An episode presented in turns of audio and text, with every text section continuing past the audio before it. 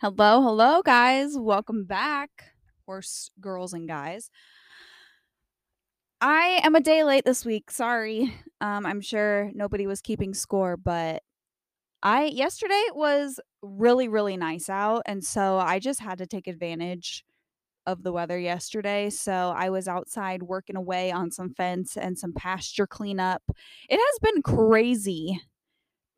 Like honestly, most of February. I will say I am very impressed. This doesn't happen here in Iowa ever. We sometimes will get snow into April. So the fact that it's been like 40s and 50s like the last month has been really crazy. I've gotten so much stuff done, so I'm so thankful. Um but yeah, I feel like every episode I pretty much just talk about the weather for 5 minutes, but it does play a huge part in my daily life. It it truly does. Um and another good thing about today, when I got home from work this morning, I noticed they were dumping a bunch of gravel on our road. And I don't know if I talked about this. I feel like I did, but our gravel road has been so horrible all winter. Um it has just been so torn up and every time it gets warm like this it gets really soggy and it's basically like the whole base of the gravel road has just got to be gone at this point because it's just black and the ruts are huge. It is so hard on my vehicles and it's it's been horrible but today when i got home from work I turned onto my road and they had spread so much new gravel down like big chunky gravel. So that's great. Um, which reminds me, I need to call our local quarry because I want some gravel for our driveway, but also I'm going to need so much gravel around my property. I want to gravel um, my round pen and my little obstacle course area. I want to put some gravel in the new riding ring and I want to gravel the gates. So I need to call and get a quote for that. I don't think it's very expensive here because I think the gravel is ultimately pretty low quality here. Like it's not very hard rock, which honestly I don't care. I just need rock. Um and I have asked around and people say that the best way to get a good footing on your round pens is to put like gravel down and then put sand down uh, so that like it creates drainage and your sand basically doesn't just get stomped into mud. So, yeah, that's what I want to do. I also want to get this product called man sand, which I think is short for manufactured sand or man made sand. And I have a friend that has it in her round pen and her arena, and it is so great. I don't know how exactly to explain it. The way I've been explaining it to people is it's like Rice Krispies. If you ate that cereal as a child, it's like not pea gravel, but it's also not regular sand. It's just a little bit coarser. And so it's a really nice, like satisfying sound and everything. So she has it, and I've ridden at her place a few different times now, and I really, really like it. So I'm gonna get a quote on that too, but I'm sure it's more expensive um than regular sand. But I kind of just want to compare prices. Like if it's crazy expensive compared to regular sand, then I'll probably just get regular sand. But if it's just a little bit more expensive, then I might just invest and get that. So we'll see. But I've been this whole afternoon working in the pasture and I just decided to come inside and do this because my boyfriend went back to work and my battery on the chainsaw died. So it has to charge for like the next hour. So I was like, well, I'll come inside, film this, and then I'll go back out later. So yeah. Anywho, um, I don't know why I have like this my right ear today. I woke up this morning and just laying in bed, it was hurting. It would just I would be like fine and there'd just be kind of this dull earache and then all of a sudden it'd like pang and hurt and then I'd lay there for a little while longer and it'd do it again. And just the last hour or so while I've been outside, my hearing has like gone out and now it's ringing. And it's just really annoying. I think I've been cleaning my ear too much. And I get really paranoid. I don't know if any of you guys are like this out there, but I get really paranoid about my ears filling up because at one time I had impacted ears. And so I get really paranoid about cleaning them, but I think I've been doing it too much because it just feels like it's irritated in there. Um, oh yeah, I got some baby chicks too yesterday. Uh, I bought four because that's like the minimum you have to buy at once. I bought four. One didn't make it. So this morning I came out to three, unfortunately. And I think, I don't really know. I don't know exactly the reason, but I thought I had only had two. I totally thought one was dead. Uh, one was for sure dead, dead. Like he won't move in, nothing. The other one was laying there, and they say that like if you dip their beaks in the water, it'll help like liven them up and kind of like jolt them awake if you have like a lethargic one. So I did that with both, and one of them actually opened its eyes and just very slightly was like trying to move around. And so I'm like, well, this one's not dead yet, I guess. So I'm going to give him another chance. And I think what happened was I put this little hut that my rabbit had, just a little like house hut thing in their their tub.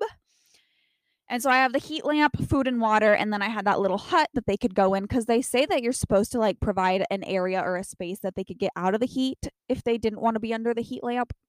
Well, I think they all got stuck under the hut and they couldn't figure out how to get out. So they they stayed in there, I'm guessing probably all night and it wasn't warm enough in there, so the two the one obviously did die. But the other one um was just he was on his way out for sure. So this morning when I went out and checked on him, I took the hut out and the other two were still alive and like standing and and were up but they weren't really moving and their eyes were closed like they just looked very uncomfortable. So i lowered their heat lamp down a little bit and i was trying to be careful with it because i just have hay in the bottom of their tub for bedding. So i was trying to be careful but I lowered the heat lamp down a little bit so that it was much warmer on my hand when I put my hand in there and the two lively chicks like stood under the heat lamp and literally like spread their wings out and started chirping like as if they're like let there be light or let there be heat basically and so i put the the one that was just laying under the heat lamp so he could just like lay in there and maybe he would liven back up and this morning when i got home from work all three of them were like up and chirping around and eating their chick starter and stuff. So I can't believe he came back. I seriously I thought he was a goner for sure. Um but he is fine now, I guess. So I got white leghorns. Um, which was basically the only option at the local feed store. They they've gotten a few different shipments of chicks in, but they basically are selling out as soon as they get them in because everybody thinks owning chickens is the answer to the egg crisis, I'm guessing. So they've been going out really quick. So I was like, I don't even care what kind they are. Like, I just need to get some because I am down to one chicken and my rooster. That's it. I have two chickens. And obviously only one of them's going to lay eggs. So yeah, um I don't know what happened to Linda, my reliable chicken, but I found her deceased in her coop the other day, which really sucked. I loved Linda. She was the last chicken from the original six that I bought a couple years ago. Um, she has survived two or three dog attacks on the coop, and she let me pick her up. And she, oh my gosh, she was so funny. She would like, the cats would try and pounce on her, and then she'd go around the rest of the day becawing because she was pissed. And yeah, I'm sad that she died and I don't know why. But I have the other two and now I have three more. So hopefully um yeah, I don't know. Just hopefully they make it and I have some more chickens to add. I was thinking today I really want to build a chicken town. So they have my little coop. If you guys watch the vlogs, you see my little ghetto looking coop. It's supposed to only house like four chickens, but I have their little ghetto coop. And then it's kind of right in this little wooded area. It's not super wooded, but it's just like just this little section in but in my yard that's like kind of brushy. And I was thinking today, how fun would it be to put up like a seven foot fence or something and just fence in that whole little area and make it a chicken town, like a coop. And I could buy one of those little picnic tables and put some swings in there and just put some roosts and stuff. It would be so adorable. But we'll have to see what happens. I don't know. That's going to cost money and time. And I don't have a lot of that right now. So it's probably just going to be on the back burner. But I have a hard time putting fun ideas on the back burner. I'll be honest, I do. But anyway, let's go ahead and get into today's episode. Oh my god, I have a splinter in my finger. Now I have to wait till the end of this episode to get it out. But today, we're going to be discussing some unhinged opinions on horsey matters. So I don't know if you guys have seen the little meme lately of like I don't know what movie it's from. I I'm guessing it's from like I think it's from Tangled, honestly. Um, it's like the guy, and then all these people are holding swords up to him, and the meme says, "What unpopular opinion can put you in this position?"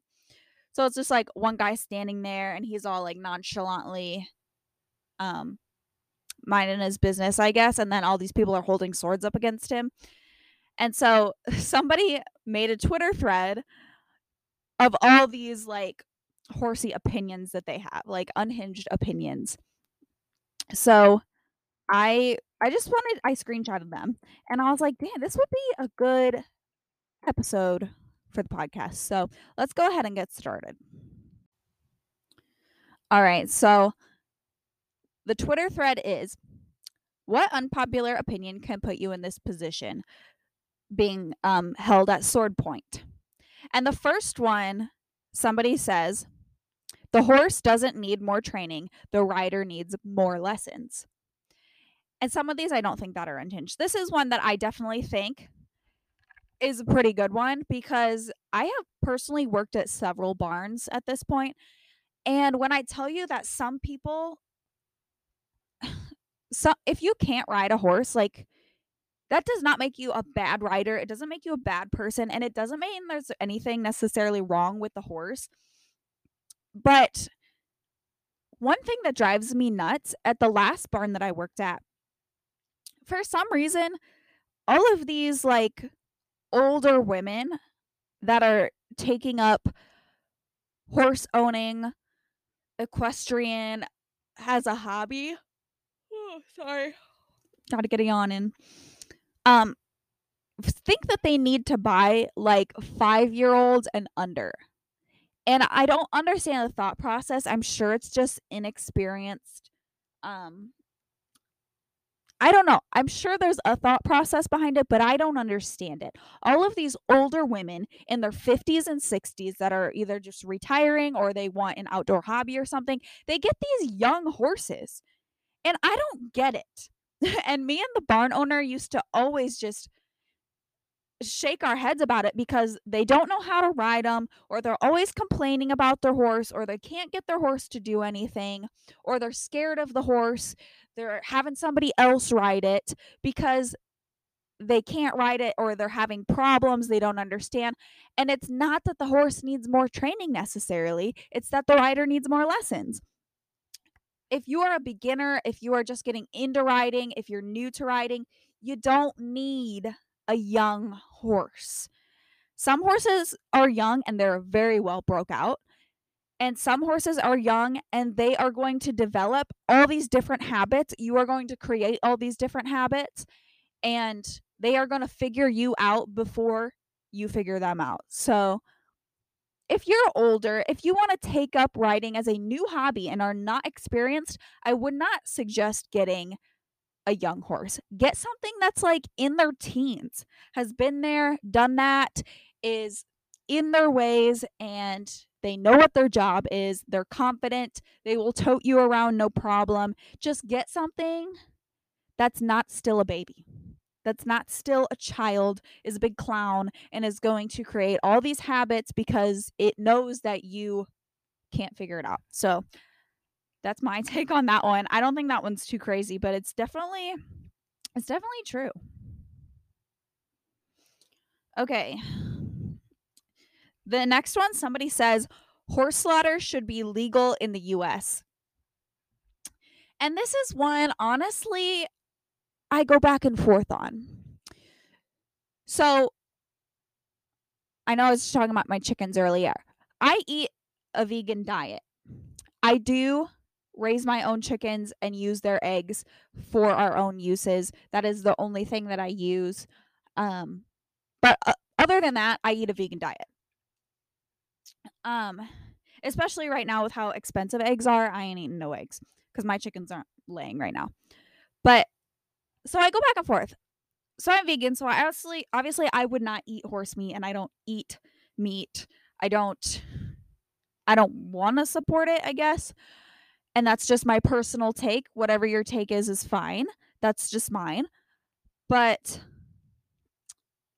at the same time I'm like, god, I don't know. Like I'm sure it would solve a lot of unwanted horses and a lot it would prevent like some neglect cases from happening and it would make um, shipping horses to slaughter much less brutal because ultimately like horses are going to slaughter they're just being driven outside the US like they're just going to Texas and being sent to Mexico like I'm sure it would create a better experience for the horse. I mean, not that dying is a good experience necessarily, but I'm sure the process would be less brutal and inhumane if it was more localized. Does that mean I think it should happen? Not necessarily. I think there should be bigger implications on breeding. And I think that people should be better educated and better exposed to what you are creating, what problem you are contributing to when you continue to breed your horses um, when you continue to breed low quality horses just because you want color um, or you want something out of your horse, I would have loved to have a baby out of Sugar, my horse that I've had for 16 years, I think. Um, I of course I would have loved to have a baby out of her, but she's not a well put together horse. Yes, she has a great mind, but at the end of the day, I'm going to find other horses after her that have great minds. I'm going to find other horses that are put together better or worse than her after her. And it it would be selfish and naive of me to just breed her just because oh well I want her baby. Well, that's dumb in my opinion. There's all these horses out here. There's a plethora of them. Why are we producing lower quality ones instead of of higher quality ones. Like the higher quality horses are much less likely to be put on a truck to go to slaughter. They are. They're way less likely. Obviously, it does happen. Um, you see these um, tear jerkers all the time on Facebook of some horse that has all these show records and has run all this money and somehow they got found in the loose pit. I get that. But if we are going to produce horses, why aren't we producing really good quality ones? that's just my question. Does that mean I think the that it's ethical to just kill off all the ones that we don't want? Not necessarily because I don't think it's it's the horse's fault that they got put in this situation. That horses are it's not their fault that they're being produced when nobody wants them. But interested in what the other what your guys' take is on that issue. Let me know down below because I feel like it can definitely go a lot of directions. Okay. After that, someone says, most kill pen horses are headed south for a reason. So, this one is kind of brutal to me. Um, like I said, I'm a big softy, I'm a big animal lover. Um, I'm vegan, and I just like, I don't know. Part of me agrees with this because, like they're in the kill pen for a reason, sure. They're probably low quality horses. Um, they're probably not being bought for riding or driving or being used for a reason. They're probably lame. Um, they may be extremely hard keepers. Um, but like the thing that I question is like, sorry, I'm saying the word like too much. We are still continuing to breed those things though. We are still continuing to breed horses that need injections and need all of this other stuff to stay sound, that need to be buted before every event, that need all of these supplements so that they don't colic or get ulcers or whatever. They have all these issues. They're super hard keepers. We're still continuing to breed them, even though the ones in the kill pen are going to slaughter. So, yes, those horses are probably going for a reason, but they're just going to be replicated by the same breeders. Um, and these are breeders that think they are producing high quality horses. Um, some horses are just not bred for brains. And I totally get that. I've had some project horses that I'm just like, I never want to see that horse again. I don't care if I ever see that horse again. But at the same time, like I said before, this isn't all the horse's fault. Like, the problem is not with the horses. It the problem is who is creating these horses. Why is somebody breeding horses that are dangerous and extremely hard to train, are super dumb, um, and just have no other good qualities? And yeah, I don't know. I don't think that just because a horse is dumb or is a hard keeper or is lame or whatever means that they should just go on a truck because like that's just my perspective. It's not the horse's fault that they were put in this situation. What should be done is that we should uh, be harder on the people that are producing them. So, yeah, I feel like I just repeated myself for that one. But the next one I have talked about before, and that is kill pens are a scam, so are rescues. Now, I feel like a scam. Hmm, I don't want to. I don't want to say that rescues necessarily are a scam well, this is a hard one. Not, they're not all scams. I'll, I'll say that they're not all scams, but there are a lot of them that are. And I've talked about this previously in other episodes when I've told the story of my horse, Grace. If you guys remember Grace, if you watch the channel, she I had her for over a year, just over a year. And I got her from a quote unquote rescue that completely lied to me about her. Um, they told me that she was 10 to 12. I got her home and she showed absolutely no signs of being that young. She, my vet said she was probably closer to her 20s, if not in her 20s. And she was an extremely hard keeper. Nobody knew if she was broke.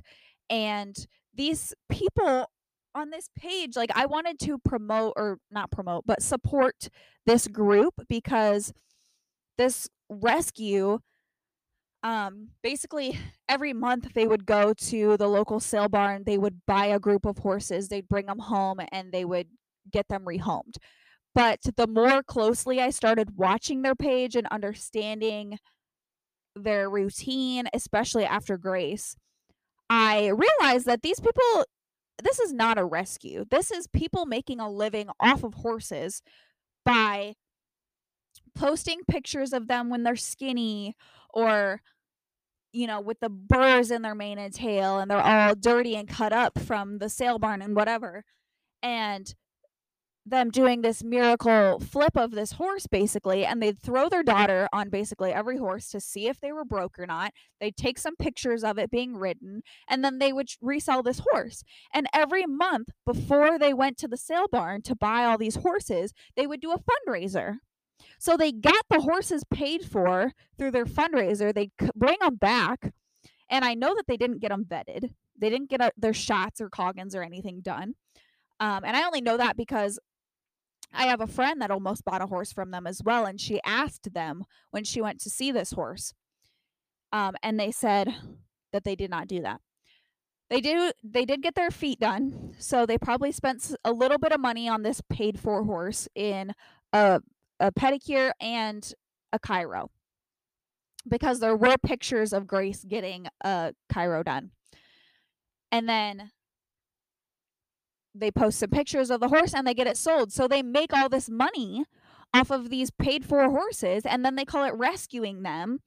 And after I had gotten Grace, I really started to question it because her adoption pictures that they put up of her, she was 400 pounds heavier than when I picked her up. She was skin and bones when I picked her up. So they obviously weren't feeding her well enough. They weren't giving her grain. She had to be on grain. I dumped so much money in freaking feed into that horse.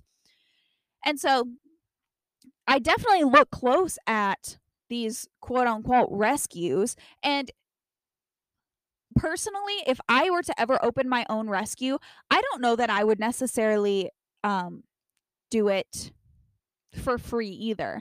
I'm not saying those people were bad people for making a living off of what they were doing. I'm saying that they were bad people for um, basically getting everything paid for for them and using donations to make their living.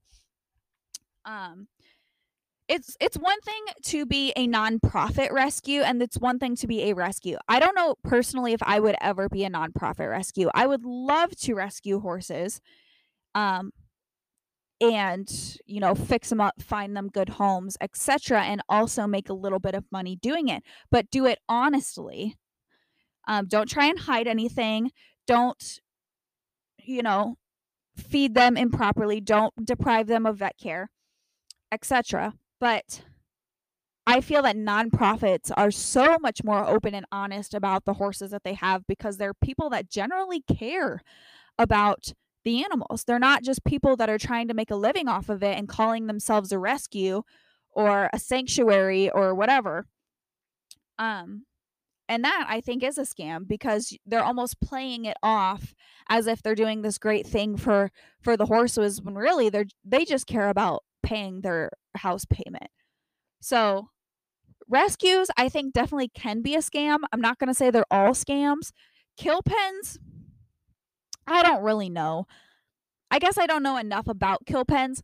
When I think most of us, when we talk about a quote kill pen, most of us in our heads know that it's the loose pen. These are loose pen horses. Just because they're in the loose pen doesn't necessarily mean that they are going to kill. Um, usually, a lot of the times, it means they're going to slaughter and they're going to be put on a truck, but not always personally, I would buy horses out of the loose pen, take them home as projects, as rescues, etc. But I think most of us just kind of um, default it to being a kill pen, even though not all of the horses for sure are going to be killed. So I guess I don't know if you would consider that a scam just because everybody assumes that they're going to be killed. Um, not all of those horses do get put on the truck.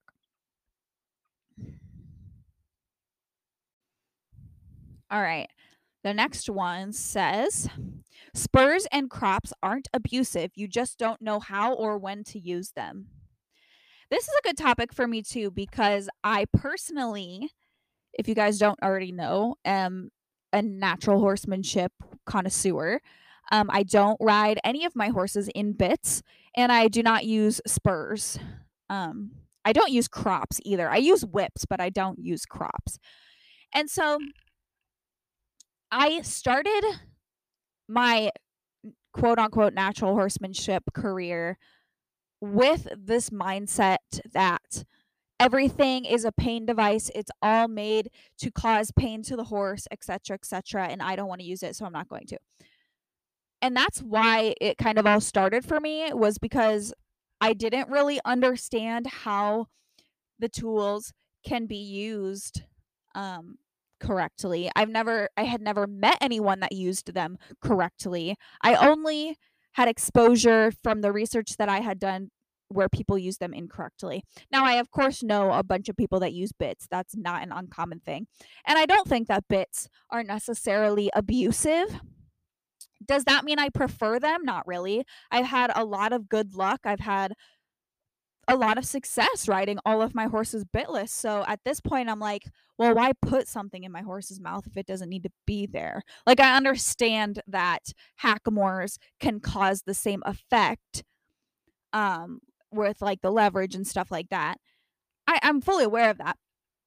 But I'm still like, well, why put something in their mouth? Like, why stick something in the horse's mouth? Like, I don't, I don't need to you know, my horses are riding well, they're riding comfortably. We're getting along great and haven't had any issues being bitless, so why not go bitless? Um, so I have just always done all of my horses that way, and that's still to this day the way I prefer it. As far as like spurs and crops, um, I have definitely seen spurs be used horribly.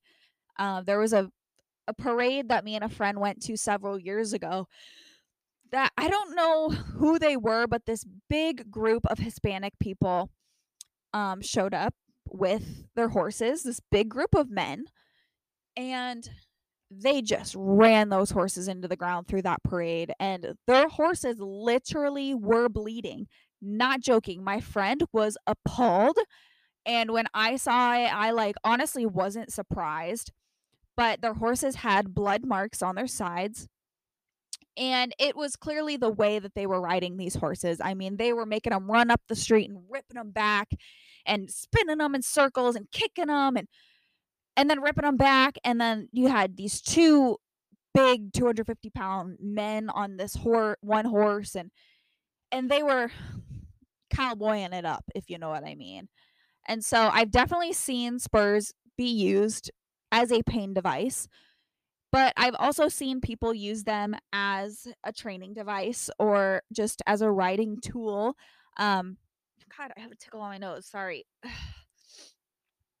I don't know a whole lot about them because I didn't grow up in the show ring. So I will admit that I am completely ignorant in that area. I have never ridden with spurs, I've never ridden with crops. So therefore, I don't know when is appropriate to use them. And that's why I don't and why I stick to doing things that I know for sure work and I know how to do it, which is doing everything without them.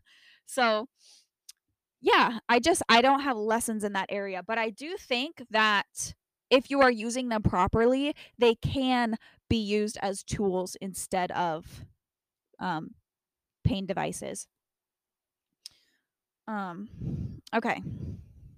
Our next unhinged opinion says Granny and your kid don't need that $20,000 five year old. They need a half crippled 25 year old. Okay, this is literally what I was saying earlier about the rider needing more lessons. Um, guys, you don't need young horses. I'm sorry, but not everybody needs young horses. Whether you're getting into riding as a 65 year old, whether you're getting into riding as a five year old, you don't need to buy your horses these or your kids or yourself these expensive young horses. Those horses are being bred like a $20,000 five year old. That horse was bred for somebody to take it really far. Somebody that knows how to ride that expensive horse, that expensive young horse. So, somebody that has been there, has done that, has all the experience, and is going to push that horse into an awesome career is who should be buying that horse. If you are a beginner, if you don't know anything about horses, don't know anything about riding, you don't need that horse. Go buy something that is older. I'm not going to say 25 necessarily, but 25 isn't that old if the horse is in really good health. Buy something that will teach you to be a good rider before you try to train a young horse. Very important life skills there, purchasing skills. Um, next opinion Pat Parelli is the biggest fake in clinician history, right next to Craig Cameron. okay. I'll be honest, I don't know who Craig Cameron is. So sorry, he's probably some big famous guy doing really great. I don't know who he is. I do know who Pat Parelli is. And I will say I've never paid much attention to him because I have only heard negative things about him pretty much. Um, I think maybe I met one or two people a long, long time ago that didn't mind him. But um I have never really heard anything good about the guy. Not saying he's he's a bad guy, but I did I think I remember his wife or something getting caught like beating a horse or something that he was training and have pretty much only ever heard negative things about Pat Parelli. So I'm going to go ahead and probably say that the majority vote is correct on that.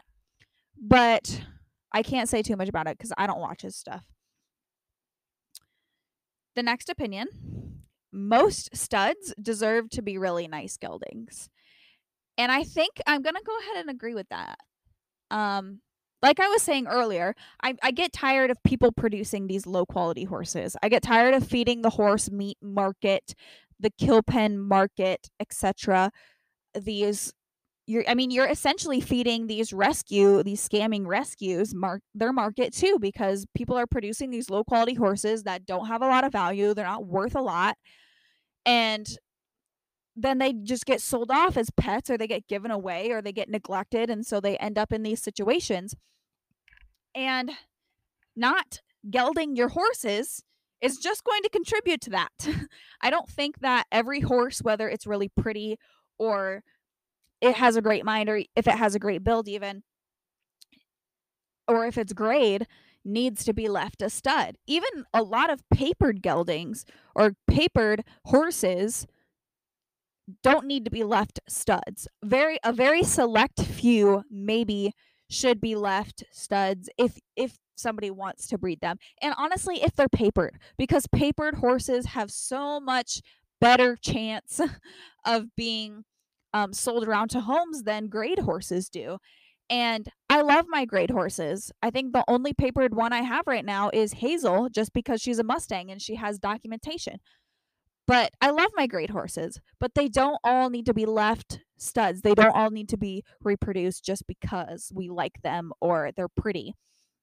My colt Chance, um, he is. I think he's going to be a really nice horse. Um, I really love his color. I hope that he has a great mind, but that doesn't mean that I need to leave him a stud. So I think when the time comes, he will be gelded, and yeah, I mean, just most of them don't need to be left studs. Let the studs that are creating these great horses, let them be studs. There are a lot of awesome studs out there. Um, so let them do the work for a while, and when their time's over, we can bring in a new set of really great studs. But for now, like just just let the ones doing the good job keep doing the good job. Um, let's see. The next one says just because the horse market is up does not mean your $1,000 sale barn buy is magically a $10,000 horse now because it's pretty. Okay. I think this is a good point because the horse market is definitely up. It has been up since COVID. And I'm guessing all of these people got into horses to find a hobby and to give themselves something to do sorry, um, during the pandemic. So the horse market skyrocketed during the pandemic. It absolutely did. I will agree with that. Um, it went up like crazy. But that doesn't necessarily mean that all horses are now valued or are now worth so much more just because they are horses. Your $600 kill pen horse that's grade has pigeon toed legs, probably foundered, and isn't put together properly with no training doesn't magically make them worth a whole bunch more money now just because they're a horse. They're still a $600 horse. However, all of these people that wanted to focus on their showing and improving and using the two years off work to dedicate to a horse to be ready. Oh my gosh, my phone just died. Hold on. Okay. Um yeah, that doesn't mean what was I saying? These people that wanted to really get into their horse careers. They are looking for well put together horses and they are more willing to pay for them now than they were, you know, 10 years ago. Um, I feel like 10 years ago, the market was very reasonable. Like, I was buying horses as a 13 year old. So, yeah, just because the market is up doesn't magically mean because a horse is a horse now that they're worth so much more money. Um, but quality horses are absolutely worth a lot more money than they were before. Okay, next one is a little bit unhinged, in my opinion, and it is that some horses are just trash and no amount of cuddling or cuddles is going to make them any better. So that's a little brutal, in my opinion. that one, that one's a little unhinged, if you ask me. Some horses are just trash, and no amount of training or cuddles is going to make them any better. So I will say that, you know, as we've spoken about low quality horses and poorly bred animals throughout this episode, I will say some of them are just trash. Like they were put together terribly, they were irresponsibly bred, and no, no amount of cuddles is going to make them any better, but that does, I still don't think that that means the animal should be punished for it. Um, I still think that animal deserves life and deserves to be taken care of um, because we don't the animal doesn't owe us humans anything. Um, they were put here because of humans and really we we owe the animals um the the very minimal the absolute least in life to just be taken care of and let them live. So while i don't think that um they should keep being created the ones that are here, I don't think it's their fault. And just because I can't fix them with cuddles or training necessarily means that they should just go die and we should just make some different ones. Um, I'm just not like that, you know? And I think a lot of people feel that way about dogs. Um, just because these dogs are keep being created by people and you know the thing with dogs is they are so sweet and dogs are infinitely going to love people. It doesn't matter how badly they were bred, how awful they look. Um, you know, what does that mean we should just kill all the dogs that are trashy or just aren't done right? I don't think so. I think that we should start charging people that are creating all of these unwanted dogs. We should do something about it. Same thing with horses. I don't think it's their fault. And just because they might be kind of trash you know, it doesn't mean they should get sent to the kill pen. Somebody, you know, we should take care of them. And that's why I'm grateful that there are places like sanctuaries, valid ones, rescues that actually care. And hopefully they land in places like that, not in places like the rescue I bought Grace from. Okay. Let's see. Um this next one says I'm not one to say there's no good grade horses, but if someone was picking a basketball team and it was between me and LeBron James's kid, I'd tell them they're stupid to pick me. You don't got to come on here and tell me you love your grade horse. I'm sure you do, and it's not personal or about that. I've had plenty of great horses, but you can't convince me that a certain horse's bloodlines aren't better for certain things. And I'll agree with this one. This makes a lot of sense if I was up against LeBron James's child to play basketball and somebody picked me, I'd be like, what is wrong with you? Why would you pick me? Do you see me compared to that guy? Um, so that makes a lot of sense. Like genetics are a thing. And I have absolutely nothing against great horses. I think great horses are awesome and they're such a diamond in a rough most of the time. But like this person said, horses are being bred for certain purposes. People that are breeding horses correctly and right are breeding horses correctly and right. And so they are usually breeding for specific jobs. Barrel racing people are breeding barrel horses from Firewater Flit and Dash for Cash and who's some other ones?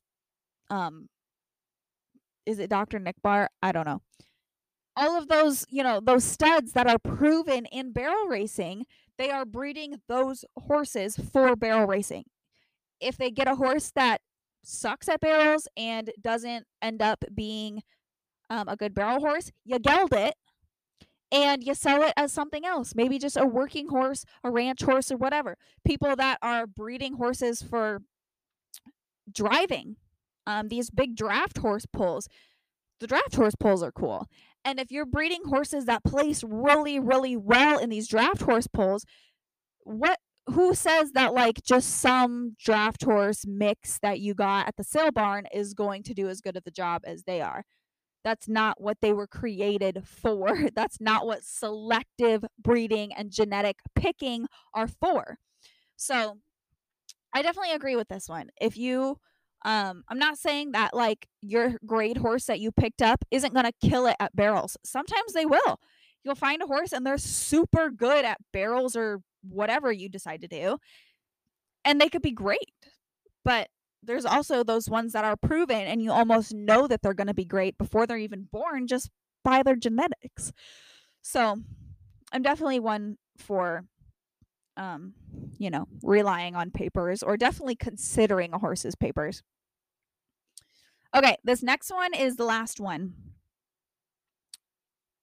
Putting an animal to sleep is never and will never be the worst outcome for that animal.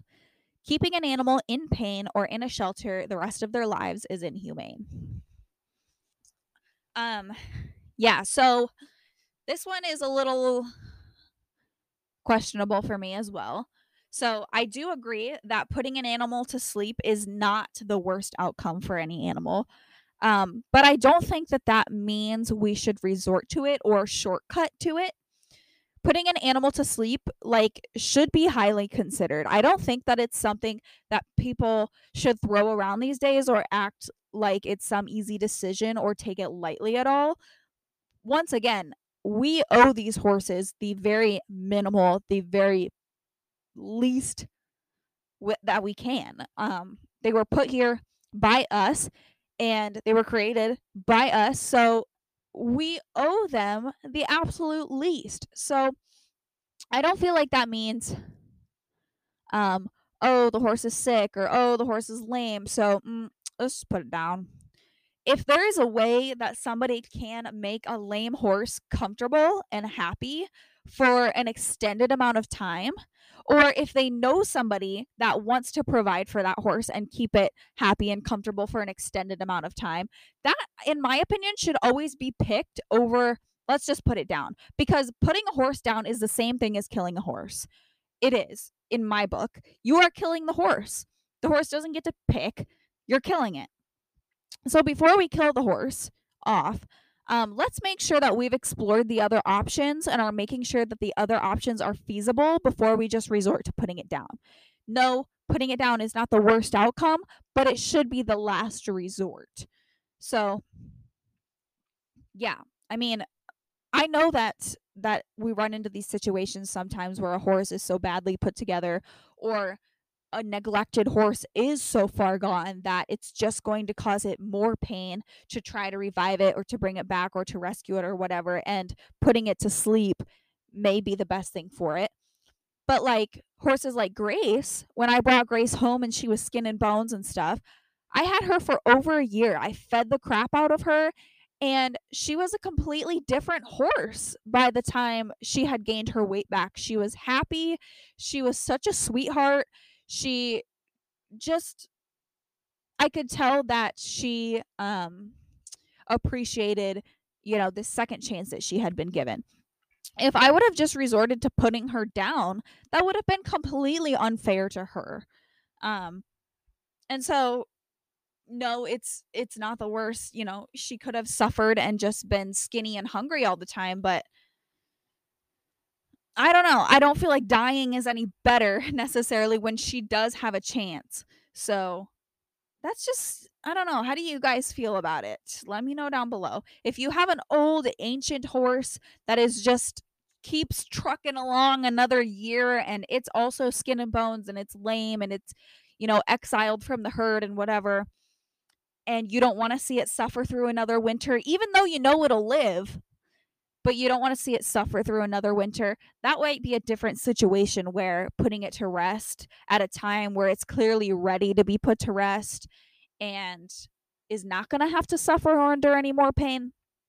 Absolutely. That is the more humane thing to do and do it on a good day where your horse remembers all of the good feelings it had before it had to um, be put down. But that's just uh, my take on that one. So Anyway, that's all of the unhinged opinions I have. um, for this. You can thank Twitter for this episode because I pretty much pulled all those off there. And so, yeah, Twitter is really the place. If you want your equine opinions, you just go to Twitter and they're pretty much all over there. But that's all I have for this episode, guys. I am going to hop off of here now and I'm going to check to see if my chainsaw battery is is recharged so I can go back out for a little bit, maybe a couple more hours, and keep cleaning up. I'm so excited. My pasture is being so clean. Um, I have literal piles of trees everywhere, though, so those are going to take a long time to burn. But I'm so happy that the horses are going to have like more space now. And I'm currently I'm going to tie two dry lots into it so the boarded horses could go out there.